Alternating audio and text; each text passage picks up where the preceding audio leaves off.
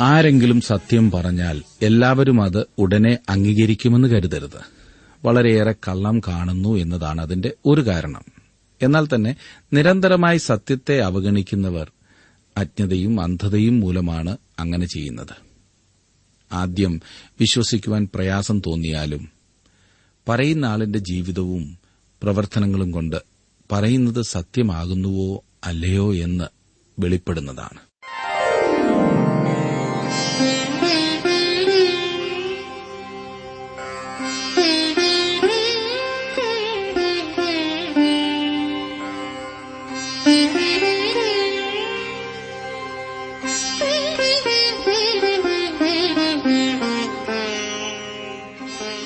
T W ആറിന്റെ വേദപഠന class ആരംഭിക്കുകയാണ്. ജീവസന്ദേശം. ജീവസന്ദേശം വചന പഠന ക്ലാസ്സിലെ ഇന്നത്തെ പാഠഭാഗം വിശുദ്ധ യോഹന്നാൻ എഴുതിയ സുവിശേഷം പത്താം അധ്യായത്തിന്റെ ആറ് മുതൽ നാൽപ്പത്തിയൊന്ന് വരെയുള്ള വാക്യങ്ങൾ. പ്രാർത്ഥനയോടെ നമുക്ക് ശ്രമിക്കാം സഹോദരൻ ജോർജ് ഫിലിപ്പ് പഠനം ആരംഭിക്കുന്നു.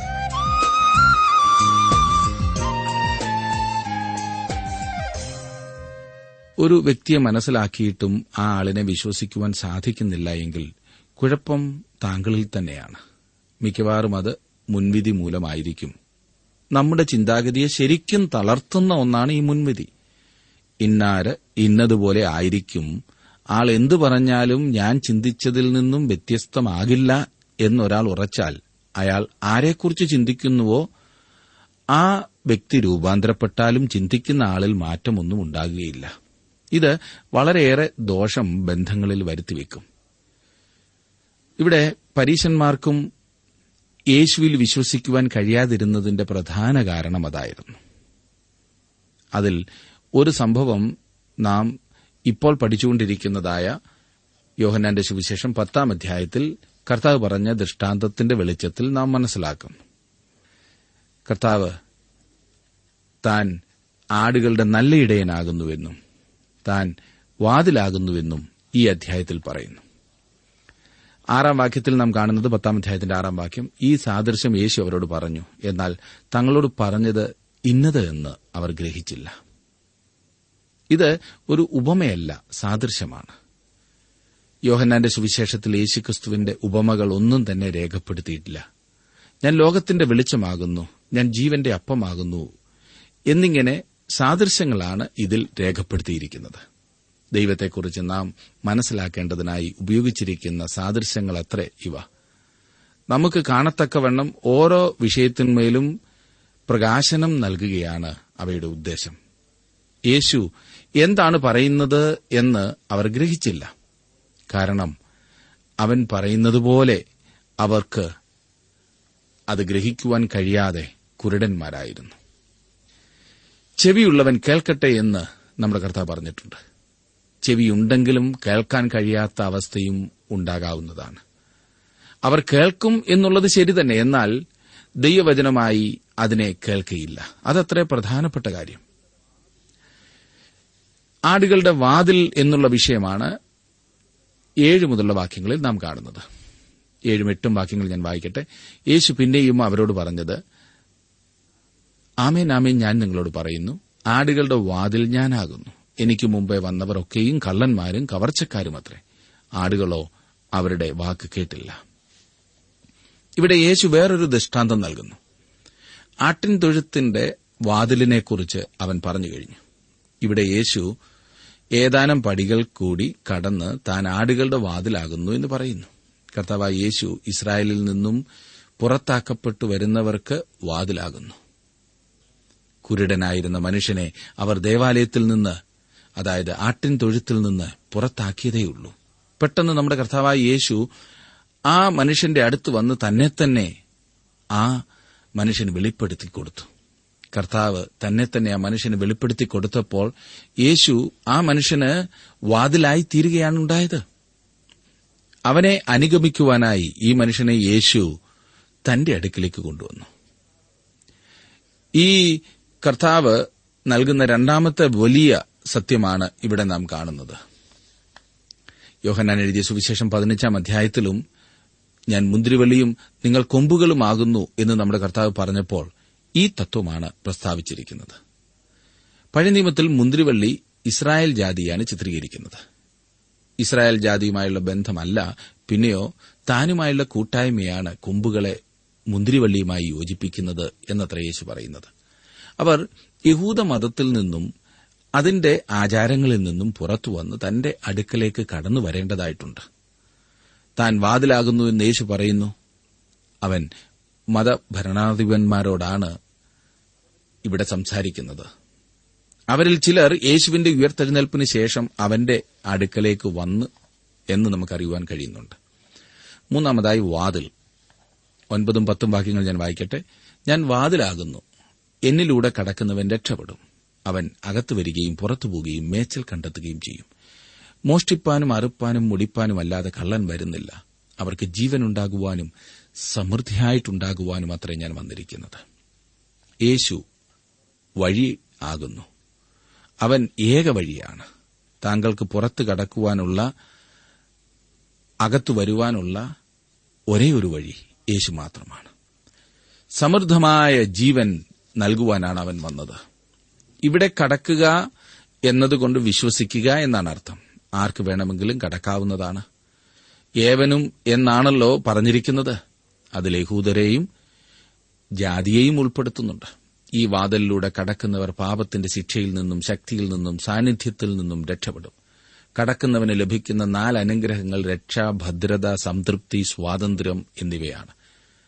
അകത്തു വരുന്നത് സംസർഗത്തിനായി കൃപാസനത്തിന്റെ അടുക്കലേക്കും. പുറത്തു പോകുന്നത് സേവനത്തിനായി നശിച്ചു പോകുന്നവരുടെ അടുക്കലേക്കും. മോഷ്ടിപ്പാനും കൊല്ലുവാനും നശിപ്പിപ്പാനുമായിട്ടാണ് കള്ളൻ വരുന്നത്. നല്ല ഇടയനാകട്ടെ പാപികളെ രക്ഷിക്കുന്നതിനും നമുക്ക് ജീവൻ നൽകുന്നതിനും സമൃദ്ധിയായ ജീവൻ നൽകുന്നതിനും അത്ര വന്നിരിക്കുന്നത്. മോഷ്ടിപ്പാനും അറുപ്പാനും മുടിപ്പാനുമല്ലാതെ കള്ളൻ വരുന്നില്ല എന്ന് യേശു പറയുമ്പോൾ തന്റെ കാലത്തുണ്ടായിരുന്ന പരീശന്മാരെയും സദൂഖ്യരെയും ആകുന്നു അവൻ ഉദ്ദേശിച്ചത്. ദൈവാലയ ആരാധനയോടുള്ള ബന്ധത്തിൽ അവർ മോഷ്ടിച്ചു. സത്യാരാധനയ്ക്ക് അവർ തടസ്സമായിരുന്നു. യേശുവിനെ അവരാണ് കൊന്നത്. കള്ളപ്രവാചകന്മാരെയും കള്ളക്രിസ്തുക്കളെയും അപേക്ഷിച്ച് ക്രിസ്തുവിന്റെ യോഗ്യത കൊടുക്കുകയാണ്. അവൻ കൊടുക്കുന്നതോ ജീവൻ. കള്ളൻ ജീവൻ അപഹരിക്കുന്നു. ക്രിസ്തു ജീവൻ കൊടുക്കുന്നു. ഇവിടെ കർത്താവ് പറയുകയാണ് ഞാൻ വന്നത് ജീവൻ നൽകുവാനാണ് സമൃദ്ധിയായ ജീവൻ. ആട്ടിൻ തൊഴുത്തിന്റെ വാതിൽ കർത്താവാകുന്നു. ആട്ടിൻ തൊഴുത്ത് ഇസ്രായേൽ ജാതിയെ കുറിക്കുന്നു. യേശു തന്റെ ആടുകളെ യഹൂദ മതത്തിൽ നിന്നും അതിന്റെ ന്യായപ്രമാണ വ്യവസ്ഥതയിൽ നിന്നും നയിച്ചു കൊണ്ടുവരും എന്നത്ര ഇവിടെ നമുക്ക് കാണുവാനായിട്ട് സാധിക്കുന്നത്. ആടുകളുടെ വാതിൽ അതെ ഏഴാം വാക്യത്തിൽ നാം കണ്ടല്ലോ ആടുകളുടെ വാതിൽ യഹൂദ മതത്തിൽ നിന്നും പുറത്തു വരുന്നവർക്കുള്ള വാതിൽ യേശുവാണ്. ഉദാഹരണമായി സൌഖ്യം പ്രാപിക്കുകയും പള്ളിഭ്രഷ്ടനാക്കപ്പെടുകയും ചെയ്ത കുരുടനായ മനുഷ്യൻ. അവൻ അവരെ വിളിച്ച് വേർതിരിച്ചു. ഈ വക്രതയുള്ള തലമുറയിൽ നിന്ന് രക്ഷിക്കപ്പെടുവീൻ എന്നവരോട് പറഞ്ഞു. ഒൻപതാം വാക്യത്തിൽ നാം വാതിൽ കാണുന്നു. യഹൂദനും യവനനും ഒരുപോലെ യേശുക്രിസ്തു വാതിലാകുന്നു. രക്ഷയ്ക്കായുള്ള വാതിൽ അവനാണ്. യേശുക്രിസ്തുവിൽ കൂടി ദൈവമക്കളായി തീരുന്നവർക്കുള്ള സ്വാതന്ത്ര്യമാണ് അകത്ത് കടക്കുകയും പുറത്തുപോകുകയും മേച്ചൽ കണ്ടെത്തുകയും ചെയ്യുക എന്നുള്ളത്. പതിനൊന്ന് മുതൽ പതിമൂന്ന് വരെയുള്ള വാക്യങ്ങളിൽ നാം നല്ല ഇടയനെക്കുറിച്ച് വായിക്കുന്നു. ഞാൻ നല്ല ഇടയനാകുന്നു. നല്ല ഇടയൻ ആടുകൾക്ക് വേണ്ടി തന്റെ ജീവനെ കൊടുക്കുന്നു. ഇടയനും ആടുകളുടെ ഉടമസ്ഥനുമല്ലാത്ത കൂലിക്കാരൻ ചെന്നായി വരുന്നത് കണ്ട് ആടുകളെ വിട്ടോടിക്കളയുന്നു. ചെന്നായി അവയെ പിടിക്കുകയും ചിഹ്നിച്ചു കളയുകയും ചെയ്യുന്നു. അവൻ കൂലിക്കാരനും ആടുകളെക്കുറിച്ച് വിചാരമില്ലാത്തവനുമല്ലോ. യേശു ഒരേ സമയത്ത് വാതിലും ഇടയനും ആയിരിക്കുന്നതെങ്ങനെ? ആടുകളെ സൂക്ഷിക്കുന്നതിന് വാസ്തവത്തിൽ വിജാഗിരിമേൽ കറങ്ങുന്ന കഥകുപലകയോ അതിന് ഒരു പൂട്ടോ ഉണ്ടായിരുന്നില്ല. ആടുകളുടെ കാവൽക്കാരൻ വാതിൽക്കൽ കിടന്നുറങ്ങിയിരുന്നു. അങ്ങനെ അവൻ തന്നെയായിരുന്നു വാതിൽ. യേശു വാതിലാകുന്നു എന്ന് മാത്രമല്ല അവൻ നല്ല ഇടയനുമാകുന്നു. അവൻ വാതിൽക്കൽ നിന്ന് കാവൽ ചെയ്യുന്നവനാണ്. അതെ നിത്യജീവങ്കിലേക്ക് തുറക്കുന്ന വാതിലാണവൻ. തനിക്കുള്ളവയെ സംരക്ഷിക്കുന്ന കാവൽക്കാരനും നല്ല ഇടയനും യേശു കർത്താവാണ്. യേശുവിനെ ദൈവത്തിന്റെ കുഞ്ഞാടെന്നും വിളിച്ചിട്ടുണ്ട്. ഒരേ സമയത്ത് യേശു ദൈവത്തിന്റെ കുഞ്ഞാടും നല്ല ഇടയനുമായിരിക്കുന്നത് എങ്ങനെയാണ്? ഇത് തിരുവചനത്തിലെ മഹത്വകരമായ സത്യങ്ങളിൽ ഒന്നത്രേ. ലോകത്തിന്റെ പാപത്തെ ചുമക്കുന്ന ദൈവത്തിന്റെ കുഞ്ഞാടാണവൻ. അവൻ താണിറങ്ങി വന്ന് ആടുകളായ നമ്മോടുകൂടെ തന്നെ തന്നെ ഏകീഭവിപ്പിച്ചു. എന്നാൽ അവൻ ഇടയൻ കൂടിയാണ്. അവൻ കുഞ്ഞാടായി തീർന്നു എന്ന വസ്തുത യേശുക്രിസ്തുവിന്റെ മനുഷ്യത്വത്തെയാണ് ചൂണ്ടിക്കാണിക്കുന്നത്. അവൻ നല്ല ഇടയനാകുന്നു എന്നത് ക്രിസ്തുവിന്റെ ദൈവത്വത്തെ സൂചിപ്പിക്കുന്നു. അവൻ മാത്രമാണ് നമ്മെ രക്ഷിപ്പാൻ പ്രാപ്തനും മതിയായവനും. വേറെ യാതൊരു വ്യക്തിയും നമ്മെ രക്ഷിപ്പാൻ കഴിവുള്ളവരായിട്ടില്ല. അവൻ ദൈവമായിരിക്കേണ്ടത് അത്യാവശ്യമത്രേ. ഇവിടെ സഭ എന്നറിയപ്പെടുന്ന തന്റെ ആടുകളുമായി കർത്താവായി യേശുക്രിസ്തുവിന് മൂന്ന് വിധമായ ബന്ധമാണുള്ളത്. ഒന്നാമത് അവൻ നല്ല ഇടയനാണ്. പതിനൊന്നാം വാക്യത്തിൽ അവൻ നല്ല ഇടയന്റെ നിർവചനം നൽകിയിരിക്കുന്നു. ഞാൻ നല്ല ഇടയനാകുന്നു നല്ല ഇടയൻ ആടുകൾക്ക് വേണ്ടി തന്റെ ജീവനെ കൊടുക്കുന്നു. രണ്ടാമതായി അവൻ വലിയ ഇടയനാണ്.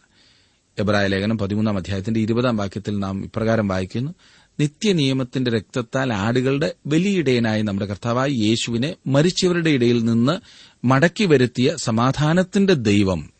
അതെ മൂന്നാം സങ്കീർത്തനത്തിൽ കാണുന്നത് അവൻ ആടുകളുടെ വലിയിടയനാകുന്നു എന്നാൽ അതുകൊണ്ട് ചിത്രം പൂർണമാകുന്നില്ല. അവൻ ഇടയശ്രേഷ്ഠൻ കൂടിയാണ്. ഇത് ഭാവിയെ സംബന്ധിക്കുന്ന കാര്യമാണ്. ഒന്ന് പത്രോസ് അഞ്ചാം അധ്യായത്തിന്റെ നാലാം വാക്യത്തിൽ പത്രോസ് അപ്പസ്തലൻ ഇപ്രകാരം അത്ര പറഞ്ഞിരിക്കുന്നത് എന്നാൽ ഇടയശ്രേഷ്ഠൻ പ്രത്യക്ഷനാകുമ്പോൾ നിങ്ങൾ തേജസിന്റെ വാടാത്ത കിരീടം പ്രാപിക്കും. കൂലിക്കാരൻ ആടുകളെ സംരക്ഷിക്കുന്ന കാര്യത്തിൽ താൽപര്യം കാണിക്കയില്ല. പാവപ്പെട്ട വിശ്വാസികളെ അനാദരിക്കുന്ന ചൂഷണം ചെയ്യുന്ന ആത്മീയ നേതാക്കളായ പരീശന്മാരെയും മറ്റും ഉദ്ദേശിച്ചാണ് കൂലിക്കാരൻ എന്ന് പറയുന്നത്. ഇന്നും അധികം കൂലിക്കാരാണ്. ധനസമ്പാദനമോ മറ്റ് ഭൌതിക നേട്ടങ്ങളോ ലക്ഷ്യമാക്കി ആത്മിക ശുശ്രൂഷ ചെയ്യുന്ന എല്ലാവരും കൂലിക്കാരാണ്. ഇന്ന് അനേകർക്കും സുവിശേഷ വേല ഭൌതിക നേട്ടങ്ങളായ ധനം സമ്പാദനം സ്ഥാനമാനങ്ങൾ സുഖസൌകര്യങ്ങൾ എന്നിവയ്ക്ക് വേണ്ടിയാണ്. അതുകൊണ്ട് തന്നെ ആടുകൾ അതെ പാവപ്പെട്ട വിശ്വാസികൾ ബലി കഴിക്കപ്പെടുന്നു ശരിയായ ആത്മീക ഭക്ഷണം ലഭിക്കാത്തതിനാൽ ആടുകൾ ചത്തുപോകുന്നു. ദൈവവചനം പഠിപ്പിക്കുവാൻ കൂലിക്കാർക്ക് സമയമില്ല. കൂലിക്കാരൻ തന്റെ ജീവനെ രക്ഷിക്കേണ്ടതിന് ആടുകളെ ബലി കഴിക്കുന്നു. നല്ല ഇടയൻ ആടുകളെ രക്ഷിക്കേണ്ടതിന് സുജീവൻ ബലി കഴിക്കുന്നു. സുവിശേഷ വേലയിലായിരിക്കുന്ന എന്റെ പ്രിയ സുഹൃത്തെ എന്ത് വില കൊടുത്തും ആടുകളെ സംരക്ഷിക്കുവാൻ തീറ്റിപ്പോറ്റുവാൻ താങ്കൾ തയ്യാറാണോ? താങ്കൾ ഈ ഉത്തരവാദിത്വം ഏറ്റെടുത്തിരിക്കുന്നത് ആ സമർപ്പണത്തോടെയാണോ? ഇനിയും പതിനാലും പതിനഞ്ചും വാക്യങ്ങളിൽ നാം കാണുന്നു ഞാൻ നല്ല ഇടയൻ പിതാവ് എന്നെ അറിയുകയും ഞാൻ പിതാവിനെ അറിയുകയും ചെയ്യുന്നതുപോലെ ഞാൻ എനിക്കുള്ളവ അറിയുകയും എനിക്കുള്ളവ എന്നെ അറിയുകയും ചെയ്യുന്നു. ആടുകൾക്ക് വേണ്ടി ഞാൻ എന്റെ ജീവനെ കൊടുക്കുന്നു. ഇവിടെ മനോഹരമായ ഒരു ബന്ധം കാണുവാൻ കഴിയുന്നു. അവൻ തന്റെ ആടുകളെ അറിയുന്നു. അവന്റെ ആടുകൾ അവനെ അറിയുന്നു. പൗലോസ് ഫിലിപ്പർക്ക് ലേഖനം എഴുതുമ്പോൾ മൂന്നാം അധ്യായത്തിന്റെ പത്താം വാക്യത്തിൽ ഇപ്രകാരം എഴുതി ഞാൻ അവനെയും അവന്റെ പുനരുത്ഥാനത്തിന്റെ ശക്തിയെയും അവന്റെ കഷ്ടാനുഭവങ്ങളുടെ കൂട്ടായ്മയെയും അനുഭവിച്ചറിയേണ്ടതിനും അവനെ അറിയുക എന്നാൽ അവനെ സ്നേഹിക്കുക എന്നാണ് അർത്ഥം. യഹസ്കേൽ പ്രവചനം മുപ്പത്തിനാലാം അധ്യായത്തിൽ ഇടയന്മാരെക്കുറിച്ച് ദൈവം യഹസ്കേലിൽ കൂടി നൽകിയ ദൂത് ഇതോടുള്ള ബന്ധത്തിൽ വായിച്ചു മനസ്സിലാക്കേണ്ടതത്രേ. തന്റെ ആടുകൾ അവനെ അറിയുന്നു എന്നിവിടെ മൂന്നാം പ്രാവശ്യമാണ് യേശു പറയുന്നത്. യേശുക്രിസ്തുവിനെ അറിയുക എന്നത് മറ്റേതിനേക്കാളും സർവപ്രധാനമായ കാര്യമാണ്. മറ്റുള്ളവയ്ക്കൊക്കെ രണ്ടാം സ്ഥാനം മാത്രമേ ഉള്ളൂ എന്ന് മറക്കരുത്. ക്രിസ്തുവിനെ അറിയാതെ മറ്റെന്തെല്ലാം അറിഞ്ഞാലും പ്രയോജനമില്ല.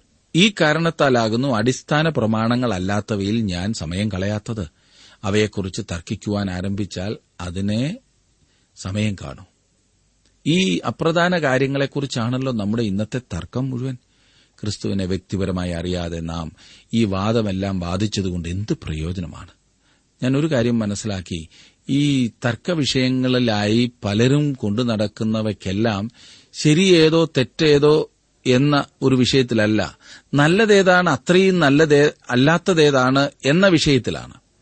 അവനെ അറിയുക എന്ന അടിസ്ഥാന പ്രമാണം വിട്ടിട്ട് ഈ നല്ലതിന്റെയും ചീത്തയുടെയും പുറകെ ഓടിയാൽ ഉള്ള ആത്മികം കൂടി പോയി കിട്ടും എന്ന് മറക്കരുത്.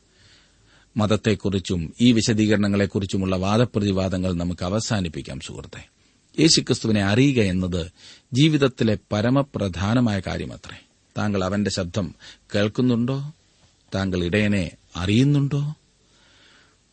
യേശുവിനെ പോലെയുള്ള ഇടയൻ മറ്റാരുമില്ല. പതിനാറാം വാക്യത്തിൽ നാം കാണുന്നു ഈ തൊഴുത്തിൽ ഉൾപ്പെടാത്ത വേറെ ആടുകൾ എനിക്കുണ്ട്. അവയെ എല്ലാം ഞാൻ നടത്തേണ്ടതാകുന്നു. അവ എന്റെ ശബ്ദം കേൾക്കും. ഒരാട്ടിൻകൂട്ടവും ഒരിടയനുമാകും. തൊഴുത്ത് ഇസ്രായേൽ ജാതിയാണ്. ഈ തൊഴുത്തിൽ ഉൾപ്പെടാത്ത വേറെ ആടുകളുമുണ്ട്. അവർക്കും അവന്റെ ശബ്ദം കേൾക്കുവാൻ കഴിയും. ഒരാട്ടിൻകൂട്ടവും ഒരു ഇടയനും ഉണ്ടായിരിക്കും. ഒരു ആട്ടിൻകൂട്ടം ഉണ്ടായിരിക്കുമെന്ന് പറഞ്ഞിരിക്കുന്നത് പ്രത്യേകം ശ്രദ്ധിക്കുക. യഹൂദന്മാരും യവനന്മാരും ധനവാന്മാരും ദരിദ്രനും ദാസനും സ്വതന്ത്രനും ആണും പെണ്ണും കറുത്തവനും വെളുത്തവനും എല്ലാ ജാതിയിലും ഭാഷയിലും വംശത്തിലും പെട്ടവർ ഉൾപ്പെടുന്ന ഒരു ആട്ടിൻകൂട്ടമായിരിക്കും അത്. എന്റെ ജീവനെ വീണ്ടും പ്രാപിക്കേണ്ടതിന് ഞാൻ അതിനെ കൊടുക്കുന്നതുകൊണ്ട് പിതാവ് എന്നെ സ്നേഹിക്കുന്നു. ആരും അതിനെ എന്നോട് എടുത്തു കളയുന്നില്ല.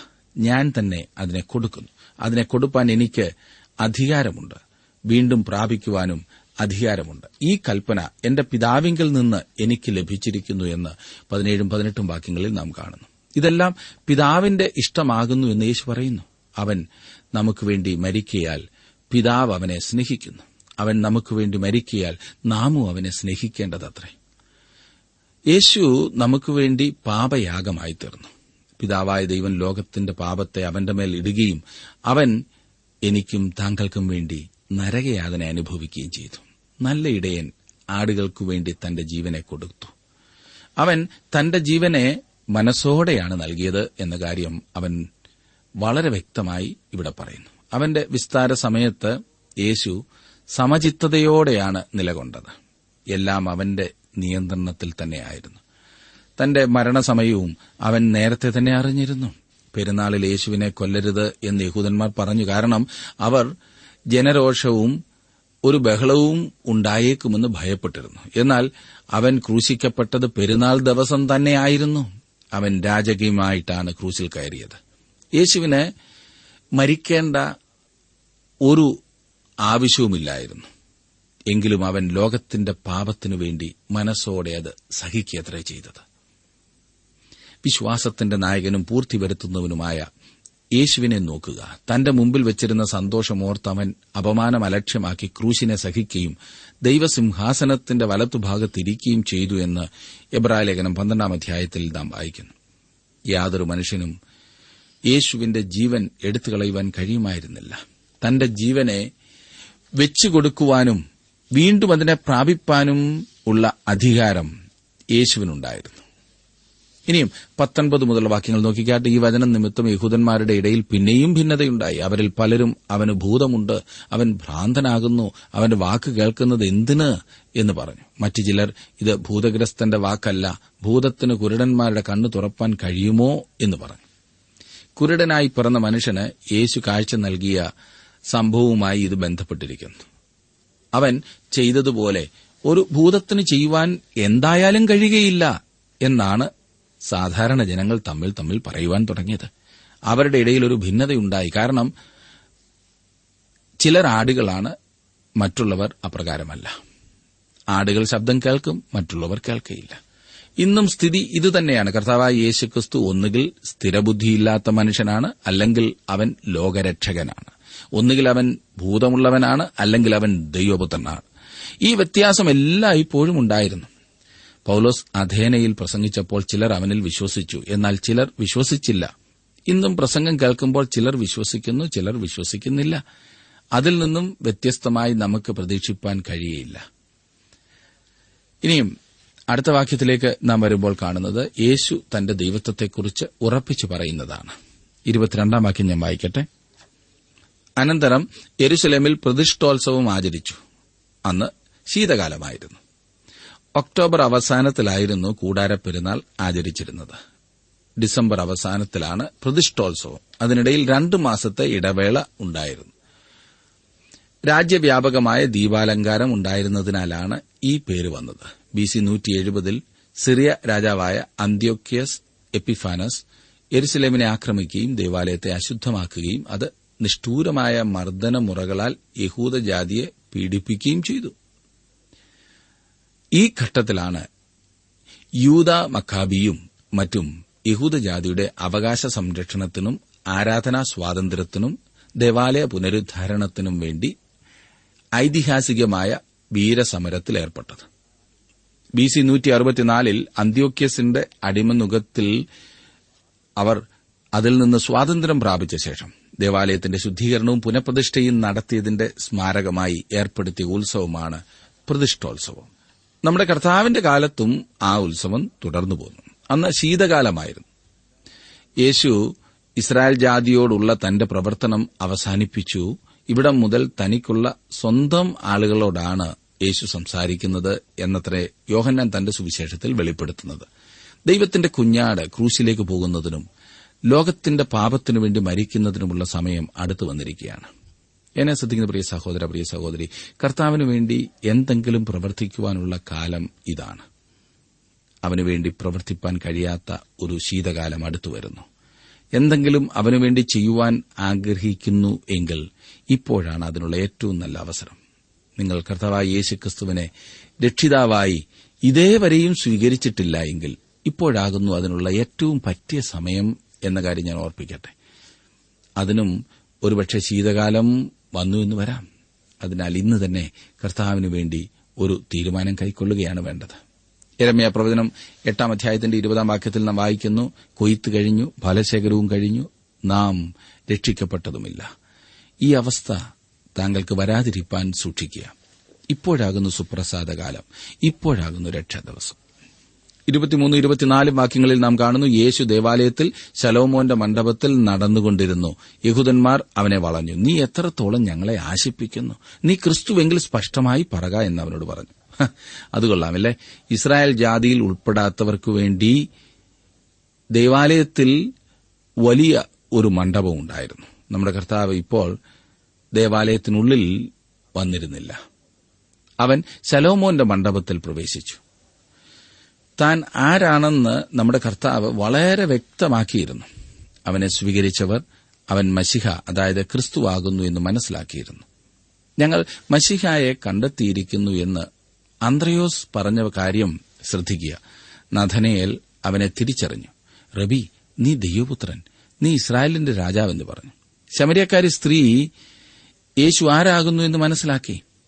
ശമരിയിലെ ആളുകൾ ഇനി നിന്റെ വാക്കുകൊണ്ടല്ല ഞങ്ങൾ വിശ്വസിക്കുന്നത്. ഞങ്ങൾ തന്നെ കേൾക്കുകയും അവൻ സാക്ഷാൽ ലോകരക്ഷിതാവ് എന്ന് അറിയുകയും ചെയ്തിരിക്കുന്നു എന്ന് സ്ത്രീയോട് പറഞ്ഞു. കാഴ്ച പ്രാപിച്ച കുരുടനായിരുന്ന മനുഷ്യനും യേശുവിൽ വിശ്വസിക്കുകയും അവനെ നമസ്കരിക്കുകയും ചെയ്തു എന്ന് നാം വായിക്കുന്നു. ഈ മത നേതാക്കന്മാരാകട്ടെ യേശുവിനെയാണ് കുറ്റം ചുമത്തുന്നത്. യേശു ആരാകുന്നു എന്നതിന് ആവശ്യമായ അറിവുകൾ പകർന്നു കൊടുക്കുന്നില്ല എന്നാണ് അവരുടെ ആരോപണം. എന്നാൽ ദൈവം അവർക്ക് വെളിപ്പെടുത്തി കൊടുത്ത കാര്യങ്ങൾ വിശ്വസിക്കാൻ അവർ തയ്യാറായിരുന്നില്ല എന്നതായിരുന്നു അവരുടെ പ്രശ്നം. താൻ മഷിഹായാകുന്നു എന്ന കാര്യം അവൻ വെളിപ്പെടുത്തിയിരുന്നു. ഇവിടെ മതഭരണാധികാരികളോടും അക്കാര്യം യേശു വെളിപ്പെടുത്തുന്നു. ഇരുപത്തഞ്ചും ഇരുപത്തിയാറും വാക്യങ്ങളിൽ നാം കാണുന്നത് യേശു അവരോട് ഉത്തരം പറഞ്ഞത് ഞാൻ നിങ്ങളോട് പറഞ്ഞിട്ടുണ്ട് എങ്കിലും നിങ്ങൾ വിശ്വസിക്കുന്നില്ല. എന്റെ പിതാവിന്റെ നാമത്തിൽ ഞാൻ ചെയ്യുന്ന പ്രവൃത്തികൾ എനിക്ക് സാക്ഷ്യം ആകുന്നു. നിങ്ങളോ എന്റെ ആടുകളുടെ കൂട്ടത്തിലുള്ളവരല്ലായികയാൽ വിശ്വസിക്കുന്നില്ല. താൻ മഷിഹ ആകുന്നു എന്നുള്ളതിനുള്ള തെളിവുകൾ തന്റെ പക്കലുണ്ട് എന്നത്ര യേശു അവരോട് പറയുന്നത്. അവന്റെ പ്രവൃത്തികൾ അതിന് സാക്ഷ്യം വഹിക്കുന്നു എന്നാണ് കർത്താവ് പറയുന്നത്. പ്രവചനാനുസരണം അവൻ ദാവീദിന്റെ വംശത്തിലാണ് ജനിച്ചത്. യോഹന്നാൻ സ്നാപകൻ അവനെ പരിചയപ്പെടുത്തി. അവൻ ഉപദേശിച്ചതുപോലെ യാതൊരു വ്യക്തിയും ഉപദേശിച്ചിട്ടില്ല. അവനെ പാപത്തെക്കുറിച്ച് ബോധം വരുത്തുവാൻ യാതൊരുത്തനും കഴിയുമായിരുന്നില്ല. യേശു തന്നെയോ? അതോ അവർ വേറൊരുത്തനെ കാത്തിരിക്കണമോ എന്ന് അറിയുവാനായി യോഹന്നാൻ സ്നാപകൻ ശിഷ്യന്മാരെ അയച്ചപ്പോൾ യേശു അവരോട് പറഞ്ഞത് നിങ്ങൾ മടങ്ങിച്ചെന്ന് താൻ ചെയ്യുന്ന പ്രവൃത്തികളെക്കുറിച്ച് യോഹന്നാനെ അറിയിക്ക എന്നത്രേ. അപ്പോൾ തന്നിൽ മഷിഹായുടെ വിശേഷതകൾ അഥവാ യോഗ്യതകൾ ഉണ്ട് എന്ന് യോഹന്നാൻ സ്നാപകൻ മനസ്സിലാക്കും. താൻ മഷിഹ ആകുന്നു എന്ന് യേശുവിന്റെ ഉപദേശത്തിൽ വെളിപ്പെടുത്തിയിരുന്നു. അവന്റെ ജീവിതവും അത്ഭുത പ്രവൃത്തികളും അതിനെ വെളിപ്പെടുത്തുന്നവയായിരുന്നു. യേശു മഷിഹയാകുന്നു എന്നതിന് തെളിവില്ലായിരുന്നു എന്നതല്ല പ്രശ്നം. പിന്നെയോ അവരുടെ അവിശ്വാസമുള്ള ഹൃദയമായിരുന്നു യഥാർത്ഥ പ്രശ്നം.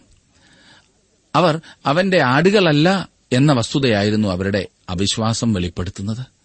തുടർന്ന് അവൻ പറയുന്നത് ഇരുപത്തിയേഴ് മുതലുള്ള വാക്യങ്ങളിൽ എന്റെ ആടുകൾ എന്റെ ശബ്ദം കേൾക്കുന്നു. ഞാൻ അവയെ അറിയുകയും അവ എന്നെ അനുഗമിക്കുകയും ചെയ്യുന്നു. ഞാൻ അവയ്ക്ക് നിത്യജീവൻ കൊടുക്കുന്നു. അവ ഒരു നാളും നശിച്ചു പോകുകയില്ല. ആരും അവയെ എന്റെ കയ്യിൽ നിന്ന് പിടിച്ചു പറിക്കുകയുമില്ല. അവയെ തന്നിരിക്കുന്ന എന്റെ പിതാവ് എല്ലാവരിലും വലിയവൻ പിതാവിന്റെ കയ്യിൽ നിന്ന് പിടിച്ചു പറിപ്പാൻ ആർക്കും കഴിയുകയില്ല. അവന്റെ ആടുകൾ അവന്റെ ശബ്ദം കേൾക്കുന്നു. അവ അവനെ അനുഗമിക്കുന്നു. അനുസരണമാണ് ആടുകളിന്മേലുള്ള ഉടമസ്ഥാവകാശത്തിന്റെ അടയാളം. ഒരു വ്യക്തി രക്ഷിക്കപ്പെട്ടവനോ അല്ലയോ എന്ന് എങ്ങനെയാണ് അറിയുന്നത്? അവൻ ക്രിസ്തുവിനെ അനുസരിക്കുന്നുവോ എന്ന് നോക്കുക. അവന്റെ ശബ്ദത്തിന് നമ്മുടെ കാതുകൾ തുറന്നിരിക്കേണ്ടതാണ്. കേൾക്കുന്ന ചെവി കാണുന്ന കണ്ണ് ഇവ രണ്ടും യഹോവയുണ്ടാക്കിയെന്ന് സദൃശവാക്കി ഇരുപതിന്റെ പന്ത്രണ്ടിൽ നാം വായിക്കുന്നു. തുടർന്ന് ഞാനും പിതാവും ഒന്നാകുന്നു എന്ന് യേശു പറയുന്നു. താൻ ദൈവമാകുന്നു എന്നത്രേ യേശു അവകാശപ്പെടുന്നത്. ഒന്ന് എന്ന പദം ഗ്രീക്കിൽ നപുംസക ലിംഗമാണ് അതുകൊണ്ട് ഞാനും പിതാവും ഒരാളാകുന്നു എന്ന അർത്ഥം പറയുവാൻ സാധ്യമല്ല. ഞാനും പിതാവും സാരാംശത്തിൽ ഒന്നാകുന്നു എന്നാണ് അർത്ഥം. പുത്രന്റെ കയ്യിൽ നിന്നും പിടിച്ചു പറിക്കാൻ കഴിയാത്തതുപോലെ പിതാവിന്റെ കയ്യിൽ നിന്നും പിടിച്ചു പറിക്കാൻ സാധ്യമല്ല. ഇരുവരുടെയും ശക്തി തുല്യമാണ്. മുപ്പത്തൊന്നും മുപ്പത്തിരണ്ടും മുപ്പത്തിമൂന്നും വാക്യങ്ങളിൽ ഇതിന്റെ വിശദീകരണമാണ് നാം കാണുന്നത്. ഒരു കാര്യം നിശ്ചയമാണ്. അന്ന് യേശുവിന്റെ വാക്കുകൾ കേട്ടവർ അവൻ തന്നെ തന്നെ ദൈവമാക്കി എന്ന് മനസ്സിലാക്കിയിരുന്നു. അവൻ അതിനുള്ള തെളിവുകൾ കാണിച്ചു കൊടുത്തിരുന്നു എന്നും കാണുവാൻ സാധിക്കും. അവൻ ചെയ്തുകൊണ്ടിരുന്നത് വാസ്തവത്തിൽ അതുതന്നെയായിരുന്നു. മുപ്പത്തിനാല് മുതൽ മുപ്പത്തിയെട്ട് വരെയുള്ള വാക്യങ്ങളിൽ അവൻ ഒരു മനുഷ്യനായിരിക്കെ തന്നെ തന്നെ ദൈവമാക്കുന്നു എന്നതായിരുന്നു അവരുടെ കുറ്റാരോപണം. അവൻ പറഞ്ഞത് ശരിയുമായിരുന്നു. എത്ര മനോഹരമായിട്ടുള്ള പ്രസ്താവനകളിലൂടെ കർത്താവ് തന്റെ ദൈവത്വത്തെ അവർക്ക് പറഞ്ഞു മനസ്സിലാക്കുന്നു. അവൻ ദൈവമാണ്. എന്നെ ശ്രദ്ധിക്കുന്ന പ്രിയ സുഹൃത്തെ ഈ കർത്താവിനെ രക്ഷകനായി അംഗീകരിക്കാൻ സാധിക്കുന്ന ഒരു വിശ്വാസം താങ്കളിലുണ്ടോ?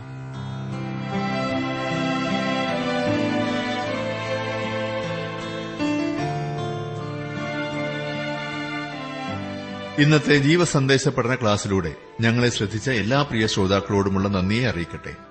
ദൈവവചനം കൃത്യമായി ക്രമമായി പഠിക്കുവാൻ ലഭിച്ചിരിക്കുന്ന ഈ അസുലഭ അവസരം പ്രയോജനപ്പെടുത്തുകയും സ്നേഹിതരെ അതിനായി ഉത്സാഹിപ്പിക്കുകയും ചെയ്യുക. അഭിപ്രായങ്ങളും നിർദ്ദേശങ്ങളും പ്രാർത്ഥനാ വിഷയങ്ങളും ഞങ്ങളെ അറിയിക്കുക. ഈ പുസ്തകത്തിന്റെ വിഷയവിഭജനം audio C D S D card എന്നിവ ആവശ്യമെങ്കിൽ ഞങ്ങളുമായി ബന്ധപ്പെടുക. ഞങ്ങളുടെ വിലാസം ജീവസന്ദേശം പോസ്റ്റ് ബോക്സ് നമ്പർ മൂന്ന് തിരുവല്ല അഞ്ച് Keralam.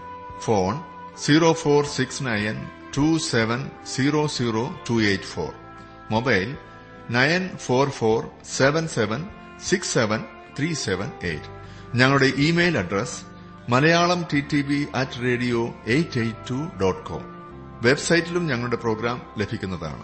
ഞങ്ങളുടെ website W W W dot radio eight eight two dot com